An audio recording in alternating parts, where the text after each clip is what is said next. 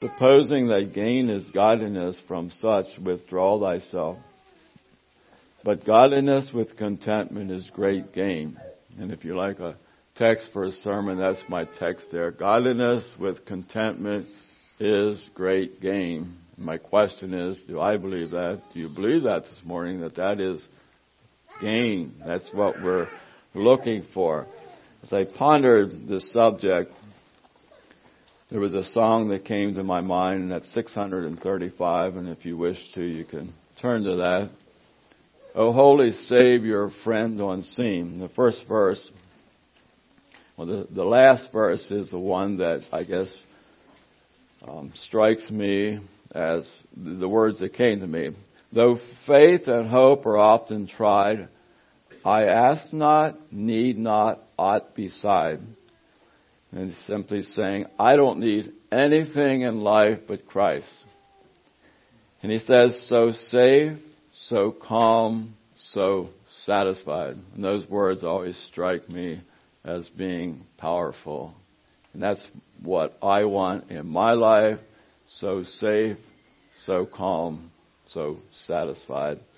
The soul that clings to thee. When we get a hold of the Lord Jesus Christ, there's a, there's a place of security there, a real place of satisfaction in our life, a, a place that we want to be. What we tend to do in our life is to build into our lives false securities. Um, he says, "Oh, holy Savior, friend unseen." Christ is the unseen friend, and it's a little hard to get a hold of that sometimes, and we we gravitate towards tangible securities to feel safe and calm. But when it, the, the, those false securities are going to let us down. I always think of a story of John Wesley. He was traveling across the ocean on an ocean liner and a terrible storm came up. And he was traveling with some Moravians and, and they thought the ship was going to sink and he was scared. I mean, he was frightened. And he's with these Moravians, and they were so calm. They weren't troubled one bit. Their lives were in the hands of the Lord, and they were safe and secure. And I asked myself, I'd probably be scared to death. I mean, I'm, I'm not very brave. But that's what I want to be to my entire life would be so surrendered to Christ that I'm at rest with whatever happens. And we've faced a lot of turmoil in the last year. Where are we? Are we safe and secure in Christ? When I face a calamity, then what? Those false securities aren't going to help me. When you face the end of your life, then what? Then all of a sudden you're going to know what your life was about. Even as an older person, to look back and say, boy, I wasted my life in a lot of pursuits that didn't amount to anything. And I think that the, the values stare you in the face as an older person more so than as a younger person. You're just sort of in pursuit of what's in front of your nose, maybe.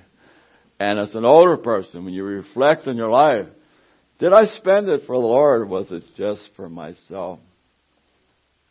What are we supposed to do about this? What, what's the answer to this thing? Well, um, one of the great truths of Christianity is it, it's not about my feelings. And there were several times.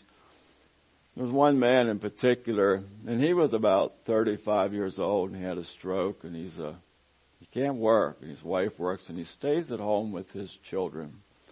And I was trying to encourage him. I guess I don't think he liked his role very well. There's another one of my customers. I fix appliances, so if I talk about my customers, that's what I'm about.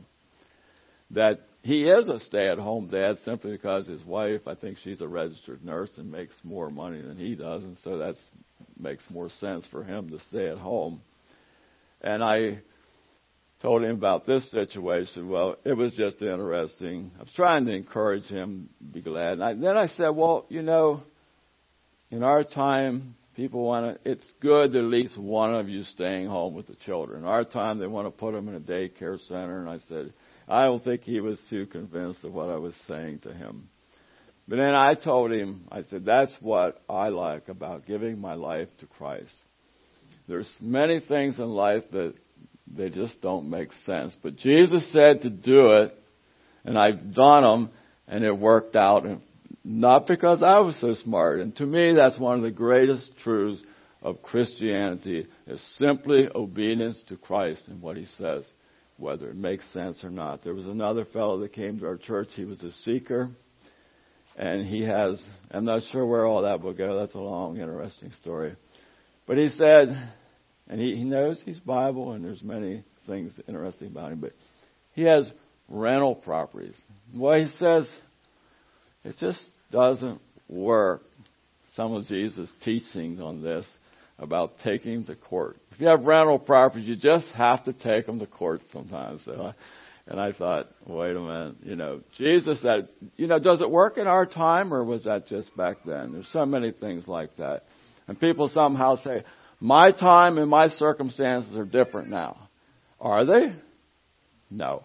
Jesus' words are just as true as they've ever been, and they are good for my time, for me, and for us all. So that's one of the, uh, just a full surrender to the Lordship of Christ, obedience to His commands, to His Word, and to His Spirit.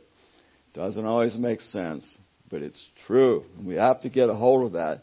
And that's where I want to see this verse here. I'm not sure if I fully get a hold of that, but it's true. Godliness with contentment is great gain. Full surrender to Christ. This is a context of money here, but I'm going to look at it probably in a broader sense of a contented life, a contented heart. Safe, calm, and satisfied. You go to the grocery store and you're really hungry. I mean, you want to just buy everything there is. Everything looks good, and you, even some things that maybe you really don't like, but you want to buy. You want to buy, get everything. But you go there with a full stomach. You've just eaten, you know. You get your list out and you buy the necessities. You buy what's necessary. And somehow, to me, when a person is full of the Lord Jesus Christ, he's a satisfied person. Empty souls are just seeking, searching for something. There's too much of that today, just a total unrest. Something. There's something somewhere for me to satisfy my longing. I was going to look this up and I didn't, but I think it was Augustine that said, we are a creation of God. God made us with a soul that can be satisfied with nothing but Himself. We've got to have Christ to satisfy that.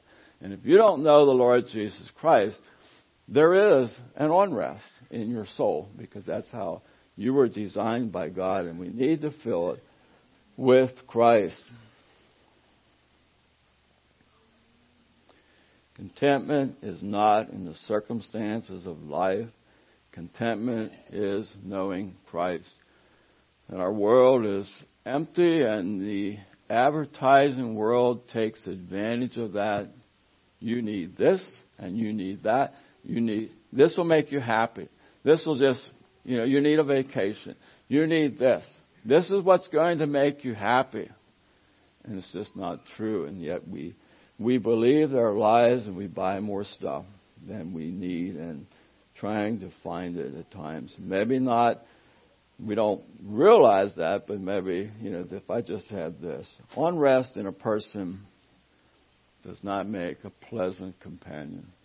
He's not happy with himself, he's not settled, and it just does not make a, a pleasant brother or sister to connect with.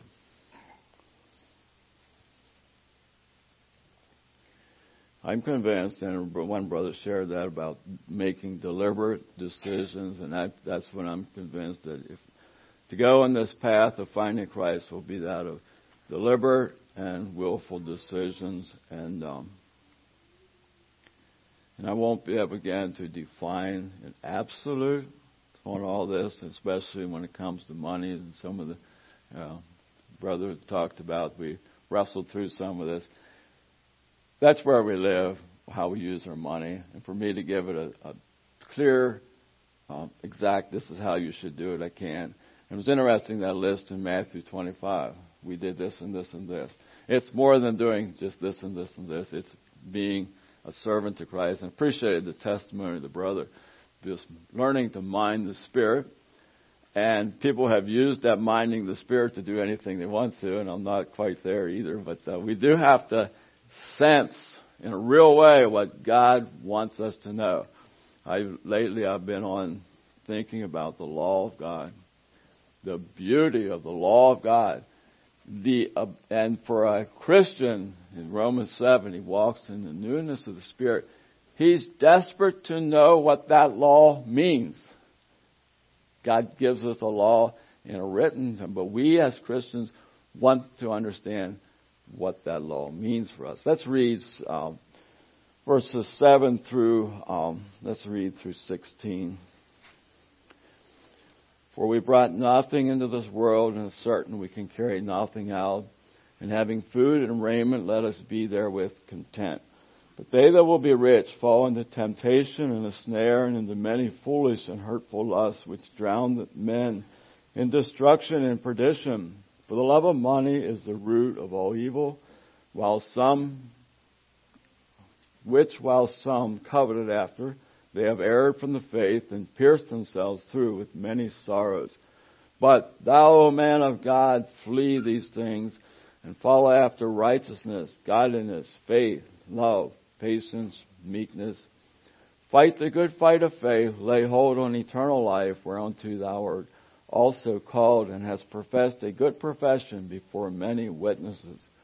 I give thee charge in the sight of God who quickeneth all things and before Christ Jesus, who before Pontius Pilate witnessed a good confession that thou keep this commandment without spot, unrebukable until the appearing of our Lord Jesus Christ, which in his times he shall show who is the blessed and only potentate, the King of kings and Lord of lords, who only hath immortality, dwelling in the light which no man can approach unto, whom no man has seen nor can see, to whom be honor and power everlasting. Amen. Probably the one security we tend to build into our life more than anything, riches. Riches sort of gives you a sense of security. Um, and it's just part of our DNA makeup, I think, to possess, to have. It's just part of the human nature to want to secure ourselves with riches. We talk about getting ahead. I think that was mentioned this morning. What does it mean to get ahead? I guess get the house paid off and get a little bit of a cushion. You always want to get ahead. Oh, the comment was made about it you know, if you go to Faith Mission, you're going to lose a couple good years there where you could get ahead, you could get advanced. You know, if you go on a mission trip, you know, you you're going to lose out. You won't get ahead. You'll be an old man before you get your house. You, maybe you won't even buy, be able to buy a house. What does Jesus say here? Or what's the, these are the words of Jesus, but Paul is writing it. Godliness with contentment is getting ahead. That's getting ahead. That's great gain. And we need to wrap our head around that somehow and believe that. I'm telling myself that. Believe that. That's what he's saying here. That's what we want to look at in a real way and uh, try to understand that. And I could talk a lot on materialism. Jesus simply said you can't serve God and mammon and how that all works out. Do I believe that contentment is great gain. Verse 5, he talks about the person who's supposing they gain is godliness. From such withdraw thyself. There was an individual came to St. Thomas to share, and he was going on about how he gave his heart to the Lord, he lived for the Lord, and the Lord just started blessing him. And he slicked through that one so fast. I'll never mind. One million, two million, seven million, ten million. Whoa, here. Well, he was done with us. If you weren't worth several billion, you probably weren't weren't being blessed from the Lord. Or maybe you weren't as godly as you should have been, should be. Listen, we have enough struggle keeping our priorities straight. We don't need that kind of teaching. And I'm going to talk a little more about that a little bit later. Um, but we need to keep a clear focus on eternal values. And I hope when you're done here this morning that we can see a little bit what my life should be about. Service. Service for the Lord and, and that's great game. There was a man I talked to the other, another of my customers and he was going on about, well, he's going to have to go back to work because he didn't win the 780 million Powerball or something. I didn't even know it was there, but it must still be pretty high. I don't know anything about that, but, and I said, you know, all that that do is make your life miserable. It cause you all kinds of difficulties and problems and why well, know, but I'd like to find out for myself. and how many of us are in that place? Riches are dangerous. Riches will destroy your life. Well, I'd like to find out for myself, you know.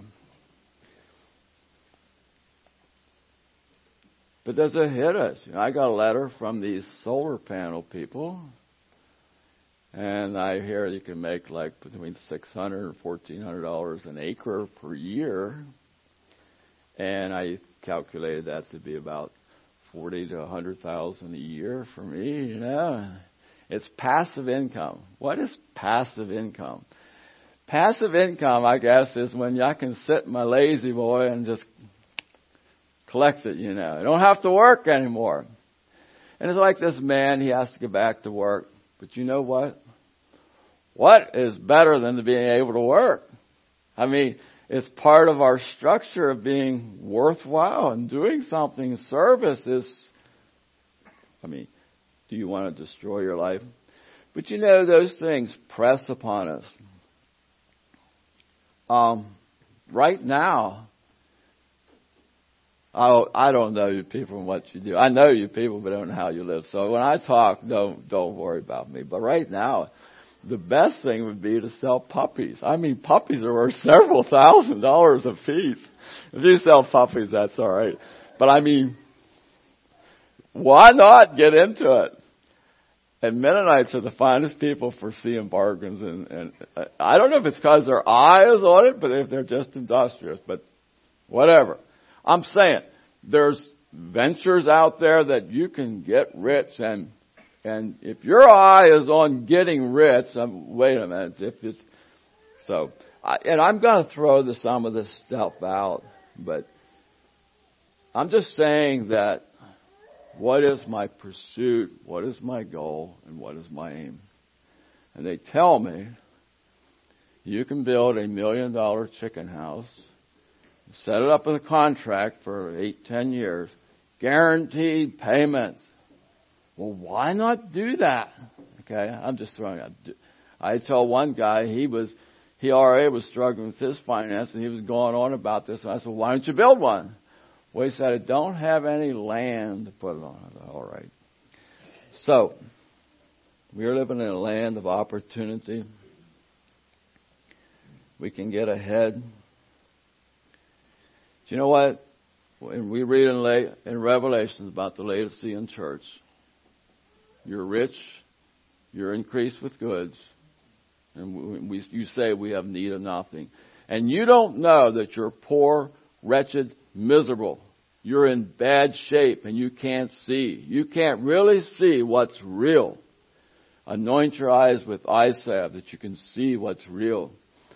And we live in a very wealthy time, very prosperous time. Let's be careful. The dangers of riches are there staring us in the face.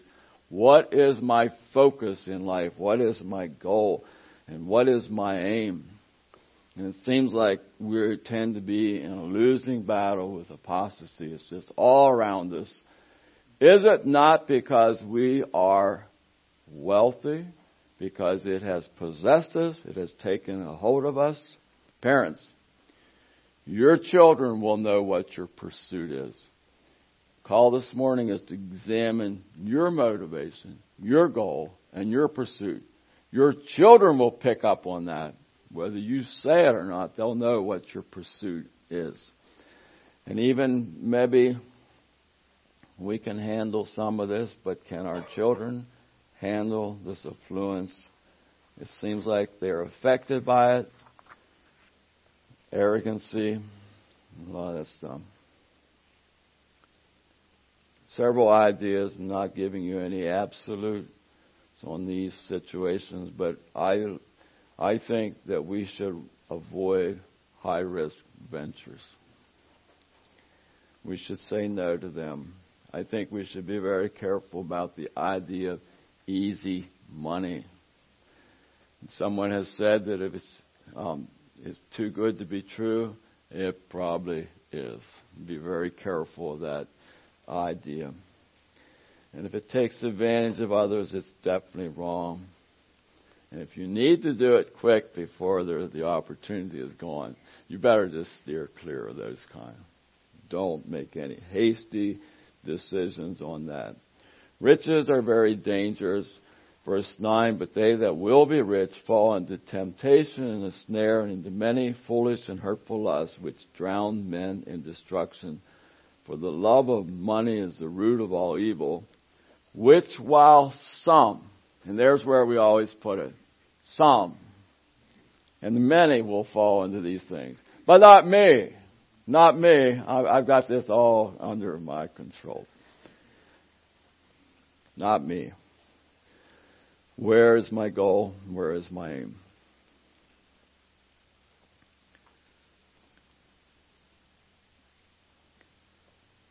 Let's examine our lives. Um, covetousness is, is a real issue. If you have a problem with drinking or a problem with smoking and you can kick that habit, kick it by the grace of God and the Spirit of God, and you're done with it, it's gone. Covetousness, let's acknowledge the fact that it's there. You don't just be gone with it. Um, it's a little like lust. It's a little like pride. How many of you kicked the pride issue? it's gone. I'll tell you what. There, there, I think that a Christian needs to acknowledge when when pride is wants to rear its ugly head. Hey, that's pride. Say no to it. There was a book about dealing with lust in our lives, and it said, "Not a hint of lust." Now wait a minute. We need to identify lust and say, "Done with it. I don't want. I don't. Not go on that road." Covetousness is something that hits us, and it hits us. We need to identify it. No, that's a covetous thought. I'm not going to let that brew in my mind, and I'm not. I'm going to deal with it. Am I being covetous? And I think it's a deliberate action. Colossians three. If you then be risen with Christ, set your things, set your affections on things above. It's a deliberate choice. I am going to set my affection on things above. Verse 18, well, he says in verse 17, charge them that are rich in this world that they be not high minded nor trust in uncertain riches. There's the two dangers. You become high minded and you tend to trust in them. And we need to, but in the living God who giveth us richly all things to enjoy. They be, do good, that they be rich in good works, ready to distribute, willing to communicate. And that's the idea. Let's focus on service for the Lord to do good to others. I want to make comment about verse um, 15, which in his time he shall show who is the blessed and only potentate, the King of kings and Lord of lords probably at the very root, and I um, there's a lot here that I'm, I'm probably missing, but I, I, let me back up a little bit. I, I need to make comment about verse 11. But thou, man of God, flee these things. What things? I mean, he just got done talking about riches. Flee. Run from these things and follow after righteousness, godliness, faith, love, patience, meekness. Fight the good fight of faith. We are going to have to fight this fight in life to win. That's our battle, and we have to fight against that tendency to be covetous, the tendency to go after that. And then we talked about the omnipotentate, the King of Kings and Lord of Lords. That's probably at the root of our thinking and our understanding that God is God. He's in control of this whole thing and He, we need to um, give it all to Him. He understands our needs better than we do ourselves. The one verse in a practical way yet on riches is in 1 John 3. I'm just going to read that one. That one always troubles me. And I can tell you that, you know, get rid of your riches and I have enough of them to deal with myself, so I'm not sure if I have figured this all out. 1 John 3:13 Marvel not my brethren if the world hates you. We know that we have passed from death unto life because we love the brethren. He that loveth not his brother abideth in death. We all love our brethren. We all we're non-resistant people. We love our enemies. We love everybody. Whoso hath hateth his brother is a murderer. You know that no murderer hath eternal life abiding in him. John writes with a sharp pen. He's so black and white and he doesn't beat around the bush. You're a murderer if you hate your brother. Then he says this. Hereby perceive we the love of God because he laid down his life for us and we ought to lay down our lives for the brethren. But whoso hath this world's good and seeth his brother have need and shutteth up his bowels of compassion from him, how dwelleth the love of God in him? My little children, let us not love in word, neither in tongue, but in deed and in truth. And hereby we know that we are of the truth and shall assure our hearts before him when we see our brother have need and we help him. And we live in a time where I know more brethren than just those down the street. I know brethren from all over the world, and I get these newsletters from CAM of all these people. How do I look at that and how do I deal with that? How do I run my business and how do I manage all that and give the proper amount and what I keep? And we need to, I just want to challenge myself and all of us together on the whole thing to look at it carefully. Another aspect of, of riches and another, act he says that the love of money is the root of all evil there are many things that come out of this whole perspective as to the security, the sense of who I am. And part of that's the pride of life. A person that has riches can demonstrate that he's a. Sometimes our, our minds think in that aspect, just like the, the world thinks, in the sense that you see a man that's well to do. He's a good man. He's an honorable man. He's a noble man because he's able to manage his money with that's our mindset. We need to be very careful of that mindset. John Martin shared about a man when he was growing up as a boy. He was a neighbor man was a farmer and sometimes I know this isn't Lancaster County, but this is Lebanon County. It's just about like us. So, and Franklin County, we're not any more rights than anybody else. We don't quite have the pressure that this had. This farmer just was not one of those top-notch farmers. I mean, he just did not keep after things quite the way he should. We are we all right? And John, he just did not rate. And then John said, I went to CLP to work.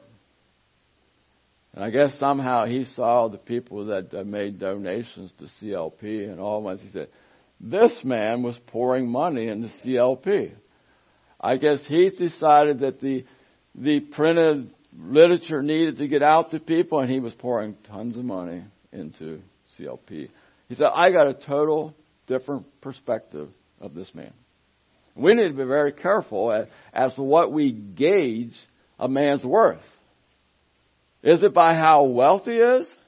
Are we placing that as a high value? Let's be very careful about that. And then also, am I able to live out that the gospel service and not have to reach that high image thing? I remember years ago, we had an old Toyota. station wagon. And we were traveling with our family, and it was probably too full, and we needed another vehicle. We couldn't. And we were going to Washington to the zoo, I think. And I saw in my rearview mirror a guy coming up from another church, and he was a little more prosperous than I was, and he had a nice vehicle. And this old Toyota had some leaky oil leak from the valve covers that would get on the uh, glass manifold, and then it, it would smoke. And wouldn't you know, about that time, we got in a traffic jam. This guy comes up alongside of me and stops. And when you stop, that's when the smoke comes up. And I'm sitting there in my old flivver of a car, and he's in there, he's nice vehicle, and the smoke comes up around the hood. I was so embarrassed. Why was I embarrassed? It had to do with image. I was afraid he'd look at me as some simpleton that didn't take care of my family and didn't provide for them. That's the pressure we face that we ought not to face. When you're in service for God, you live for God and don't worry about what everybody thinks about you. You help to reduce that kind of pressure. If I would go, I don't know you again, but if I would go to the poorest house here and things weren't just 2T. Now, it's one thing if you are just lazy. I don't give respect for just laziness. But listen, if you've invested your time in service for the Lord, you've, you've decided to have a family for the Lord, and it's taking all your money for your family. Listen to me. That's noble. And I want to be a person who give you honor for that. I want to judge you as Christ would judge that situation and give honor to that. We face a lot of pressure. And sometimes that pressure is to not have children because I can't keep my image up there where it belongs. That's wrong. It's dead wrong. It's a wrong part of values and understanding contentment. You need to be content when you are doing God's service. That's, that's real contentment. And you help that situation by being content.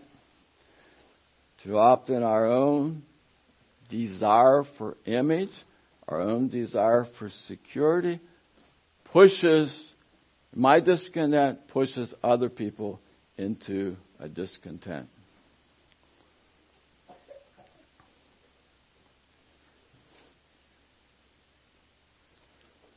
Think I have some of this later that I'm going to share. I'll just wait till I get there. I always hate when preachers say I'll share that later, and then they never do. So I'm hoping.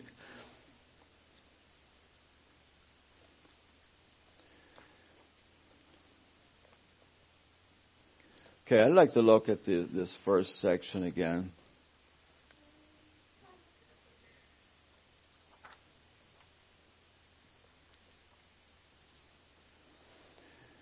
Where he says, uh, to, let me read it again.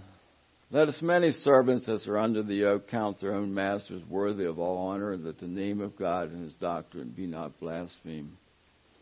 Now that is a That word servant has to do with being a slave. Now that just is a little hard for our American mentality to be subject to your slave owner. When he talks about then if you have a believing master, just be glad you have a believing master and submit to him. One of the things that is um, part of this finding security in Christ is just the full surrender of everything I am, I have to Him. Let Him be Lord and Master. So if you're a slave owned by someone else, you just quietly do Him service and be very happy to do that for Him. The Declaration of Independence says, we hold these truths to be self evident that all men are created equal and that they are endowed by their Creator with certain unalienable rights to these life, liberty, and the pursuit of happiness. As Christians, do we have a right to life? No. Do we have a right to liberty? No. But the only one we can have is the pursuit of happiness. And we don't know how to pursue that. but that is not true. The pursuit of happiness is just a full surrender to the Lord Jesus Christ. We don't understand that, and we demand our rights too often. Our rights, our, our entitlement. We, this, I deserve this. A full surrender, giving it all up to Him, is where we will find a place of total contentment in Christ. Just a full surrender to Him.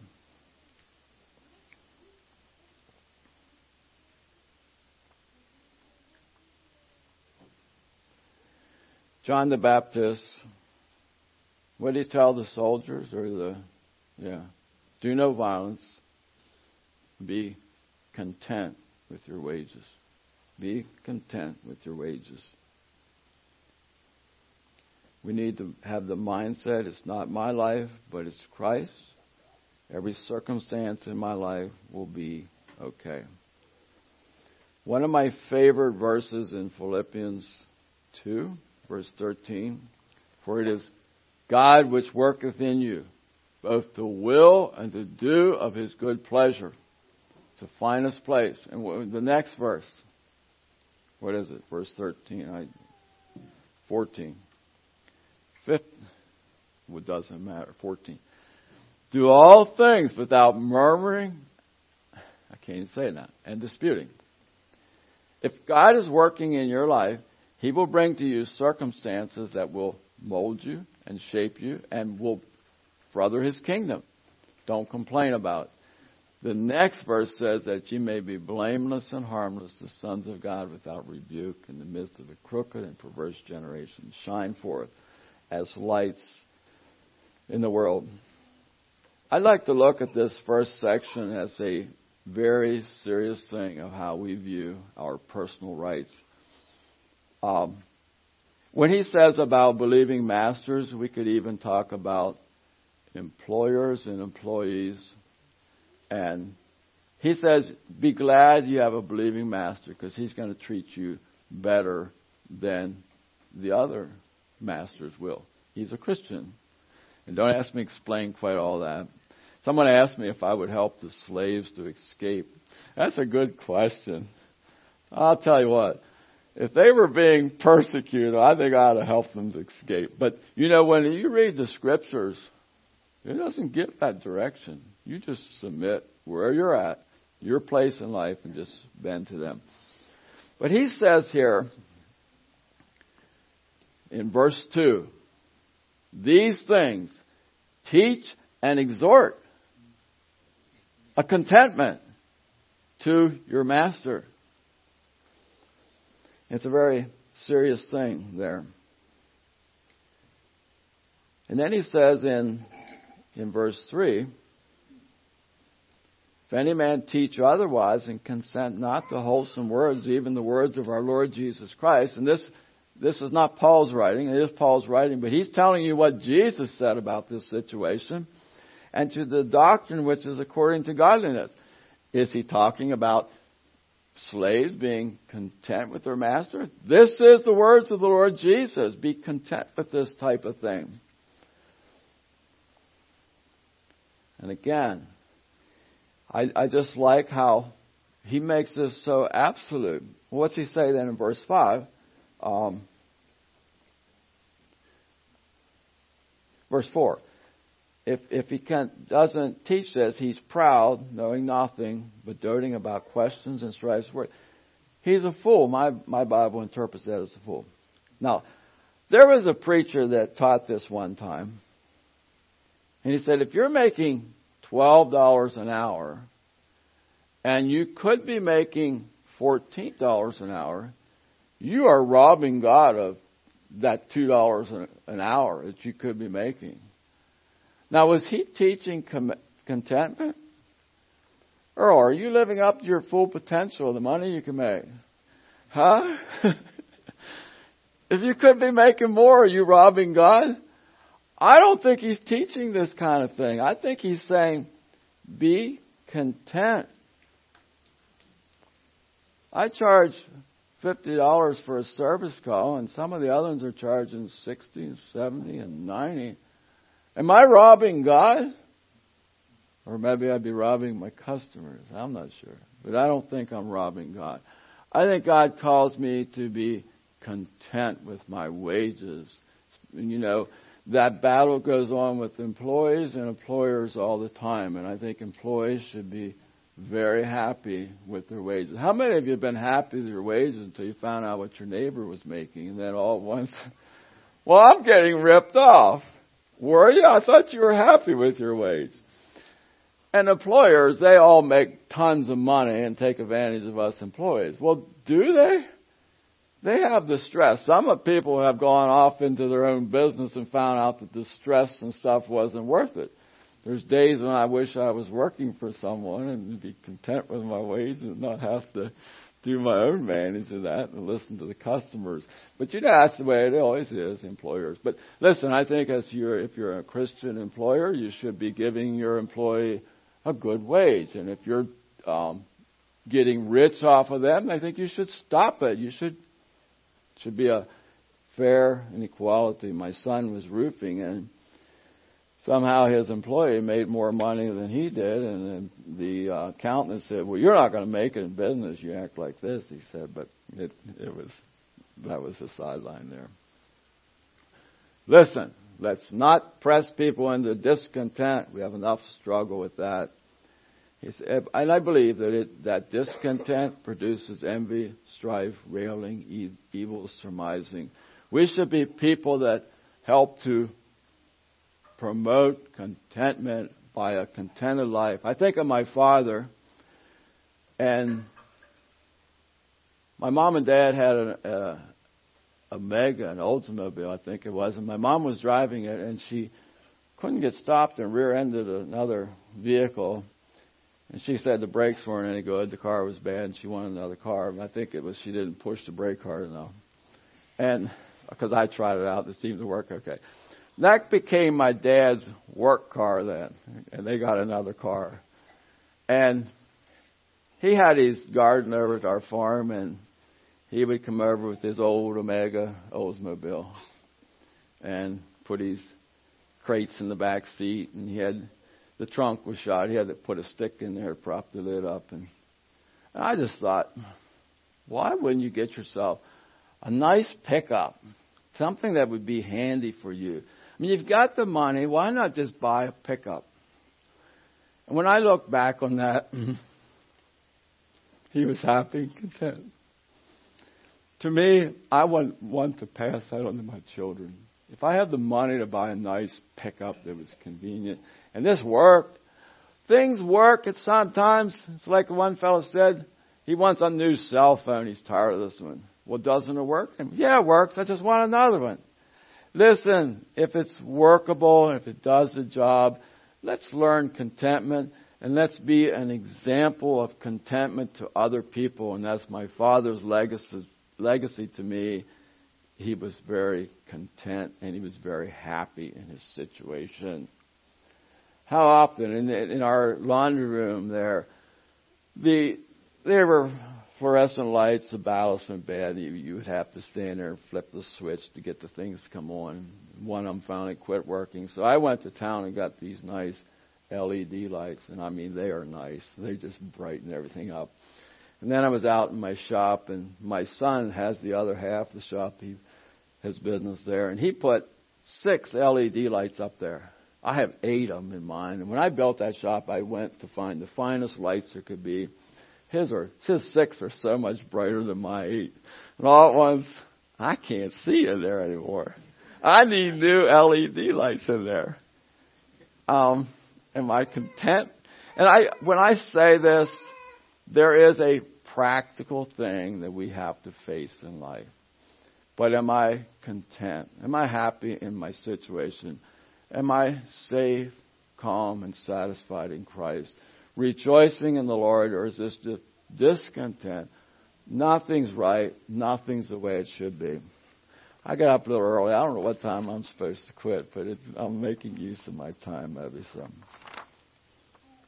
Listen to me. The issue that we face is, um, am I full of Christ? I am. That's where I want to be. Let's read um, 20 to 21, chapter 6, 20 to 21. O Timothy, keep that which is committed to thy trust. Avoid profane and vain babblings and oppositions of science falsely so called, which some professing have erred concerning the faith. Grace be with thee. Amen. And I was going to look at some of those other verses in that song. Um, maybe I'll just read over them. And, and I like to, I'd say this before, maybe at the end, if it'd be okay, we could sing this song. And as you sing the song, the commitment you make, pay carefully attention to that. Are, are you able to do that? And I'll just read over it. O holy Savior, friend unseen, since on thine arm thou bidst me lean, help me throughout life's changing scenes by faith to cling to thee. And I think about the COVID thing and all the government thing. Confidence and security. You know, if you've put your security in our government and our military, it is pretty shaky to put your security in such a thing as that. And um, I just read an article from, from A.W. Tozer, and I think I, he was an old, he was a, he's a sharp writer. I don't read all of his stuff, but I think he passed away in the 60s. But he ends this article, and I'll just read some of it. The hope being voiced by many that the nations will accept the ethics of Jesus, disarm, and live like brothers is utterly unrealistic and naive. I thought that was so powerful. In the first place, the teaching of Jesus were never intended for the nations of the, of the world. Our Lord sent his followers into all the world to make and baptize disciples. These disciples were to be taught to observe the commandments of Christ. They would thus become a minority group, a peculiar people in the world, but not of it. Sometimes tolerated, but more often despised and persecuted. And history demonstrates that this is exactly what happened whenever groups of people took the gospel seriously. I'm not sure about this phrase, but to expect of once born nations conduct possible only to the regenerated, purified, spirit led followers of Christ, is to confuse the truth of Christianity and hope for the impossible. In the scriptures, the nations of the earth are symbolized by the lion, the bear, and the leopard. Christians, in sharp contrast, are likened to peaceful sheep in the midst of wolves who manage to stay alive only by keeping close to the shepherd. If the sheep will not act like the bear, why should we expect the bear to act like the sheep? And this is what he ends up with. It might be well for us Christians, and I'm talking to myself, to listen less to the news commentators and more to the voice of the Spirit. And I think we better be very careful of our involvement in some of this that's going on. It's a different kingdom. We are not of that kingdom. But anyhow, back to the song. Help me throughout life's changing scene by faith to cling to thee. And that's back to the, that God is the only omnipotent King of kings and Lord of lords, and He has it all in His control, and He can manage all this better than me, and I just need to rest in Him. Verse 2, blessed with communion so divine. And that's what will fill up the emptiness, and we have that blessed communion with Christ. And then He says, take what thou wilt. Shall I repine? I'm not going to complain. You take it because whatever needs to go in my life, I want communion with Christ more than anything else. That is utmost. That is what I want. And I, whatever it takes, Lord, you take it from me. When as the branches to the vine, my soul may cling to thee. What though the world deceitful prove and earthly friends and hopes remove? With patient, uncomplaining love, still would I cling to thee. And already read the last verse, so safe, so calm. when earthly friends, confidence, confidence in a friend. What's it say? Won't. It's in Proverbs. it's like a. You can look that one up. And when a friend deceives and lets you down, it's a painful thing. Okay, let's be full of Christ, and and probably um, I've I've taught a lot about what not to do. Listen, be a student of the Word. There was a story, the Gypsy Smith um, story in the CAM, no, besides Stillwater's paper that came about Gypsy Smith. I don't know if you read it or not. But Gypsy Smith said that this woman came up to him and, and she said, listen, for 10 years now I've been traveling all over the country, listening to preachers everywhere, seeking to find the truth and seeking to find Christ. And, and Gypsy Smith looked at her and said, listen, if you've been looking for 10 years, you're seeking Christ for 10 years and Christ is seeking you, there's something wrong here. You need to just get into your closet and surrender it all to Him and you'll meet there within five minutes, he said. Listen, do we really want Christ in our life? Are we really seeking or are we empty and running all over the place trying to find something to fill up that empty spot in our in our lives? Obedience and surrender to Christ. Jesus told a story in Matthew 12, 43, and I'm not sure if I understand all what he was saying there, but there was an unclean spirit went out of a man. And he walked around in dry places, whatever all that meant. He walked around in dry places seeking a rest. And he couldn't find any. So he goes back to his house. When I read that again, it just, you know, it came out of this man. His house, his abode was in this man. And he finds this house swept, clean, garnished, all set in order. And he goes and he gets seven other spirits worse than he is and goes back and dwells in that man. And the end of that man is worse than the beginning. Again, your life is like a vacuum that will take something in. If it's not filled with Christ, it's going to be filled with something else. You don't want that filled with what is not right. There's a famine in the land. Not a famine of bread, but a famine of hearing the Word of God. And I don't believe that we have a famine in our, in our land of hearing the Word of God. The famine in our land is obedience and doing the will of Christ. And too often, so much hearing of the Word of God is destroying us because we don't obey it and we become hardened to it.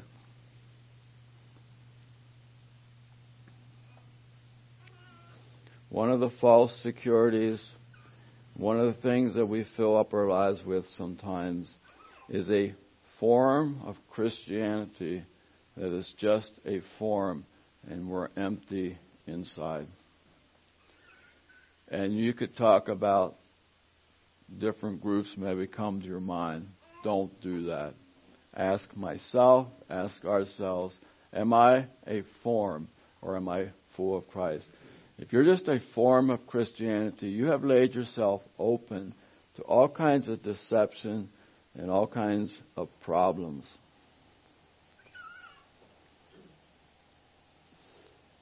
People who are empty of the real truth, of the real thing, tend to be argumentative. There was an early church father that said he can listen to two people arguing about something and he can tell which, which one's right and which one's wrong. The person who knows the truth and knows what he's talking about doesn't have to get angry with the other person. The person that gets angry doesn't know what he's talking about. If I told you that 2 plus 2 equals 4, and you came to me after the service and said, You're all wrong. 2 plus 2 is 5. You think I would argue with him? I'd look at him and say, "You're you're not too bright, are you?" No, I wouldn't say that. I might I might even take some blocks out and try to explain them. Here, see, if you have two blocks here and you add two more blocks, this this is four blocks, and then after two or three times, and this is a scriptural thing, you just let them go because they don't want to know the truth. That's happened sometimes. When we know the truth and we have confidence in truth, we can share it without having to argue about it. Too much of the battle, too much of the fighting is because we don't know. Uh, we were in the room in a soup kitchen there and, and somehow we got on divorce and remarriage and a man came up to me and said, I don't believe like you. And I said, well, you know, that's what this Bible says. That's the truth of the scripture. I think of people fighting over eschatology, and it's probably neither one of them know the truth of the matter. Let's guard. We need to be filled with Christ. Empty people have no faith, and they have a lot of fears. I should have I should have uh, went on my verses here a little more in 20 and 21. He says, avoid profane, avoid profane and vain babblings. Uh, profane is that which is against God, and babblings is just uh, nonsense. And then he talks about oppositions of science, falsely so called, and I'll talk about that a little later. But just oppositions, um, knowledge that opposes the truth of God science that opposes the truth of God.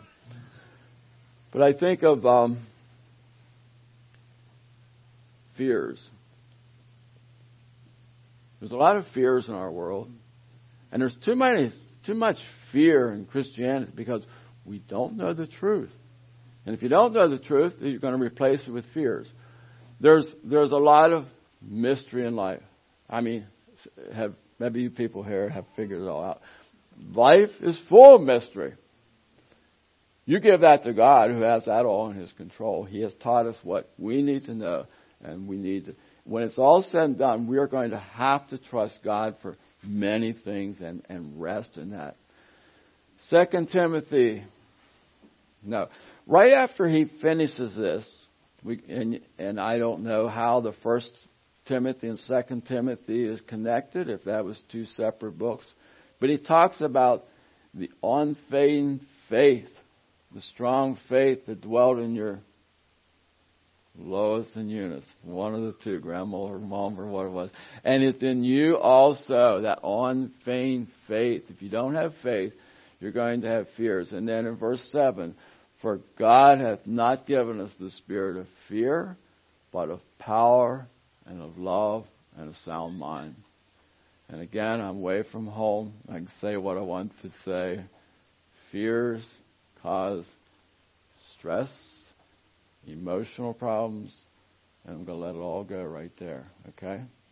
God does not intend for us to have vicious fears that destroy us. Maybe I'll add this too. and out of women tend to run more on fears. And an out of order home is going to operate more on the emotions rather than on the truth. Children who are not surrendered to mom and dad have fears because it rests on them. Wives that do not rest in their husband have fears because they're not trusting their husband. Men who do not trust in the Lord Jesus Christ have fears because they're not trusting and they're not surrendered. It's because we don't know the truth too often. I see this running in cycles. Um, you have people, uh, backward nations that don't have knowledge of that, and they look at the sun, the moon, the thunder, and it's they're scared. So they offer their children a sacrifice. They do strange things because they don't know. We, the people, have knowledge. We have science now too. And, and I see us moving back because science has not given us answer to life's issues. You know that the earth was made a billion years ago. Now, if they would have said 999,950, you believe them, but a billion, they don't know. And you came from an ape. A lot of this stuff is not settling well. It's not giving answers to people. And they're turning back to this stuff. In my mind, many of them are going back to things. And now I'm really getting into, and then you get these, um, oh, what do you call them? Conspiracy theories and stuff. You get all this wild ideas because don't know, I'm afraid, and you come up with all these wild stories, and we could talk about vaccines, natural foods,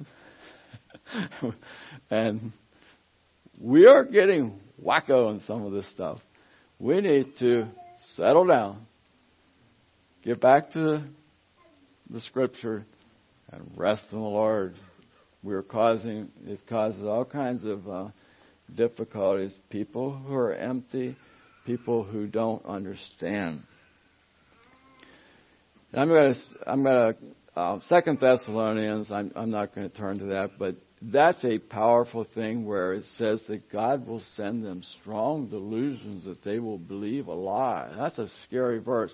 But it says because they did not love the truth. Listen, if the truth is before your eyes and you don't love it and you're not seeking Christ and you're not seeking the real truth, somehow if I could just put a want to in everybody's heart to just want to know the truth, just love the truth, and go to the Word of God and find what it says. I don't, I think we don't know the Word of God like we should.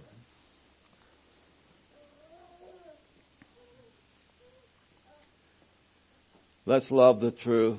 Let's love this. I'm, I'm going to simply read Isaiah 55, 1 to 13 in closing. This is a powerful scripture. This is free to us all.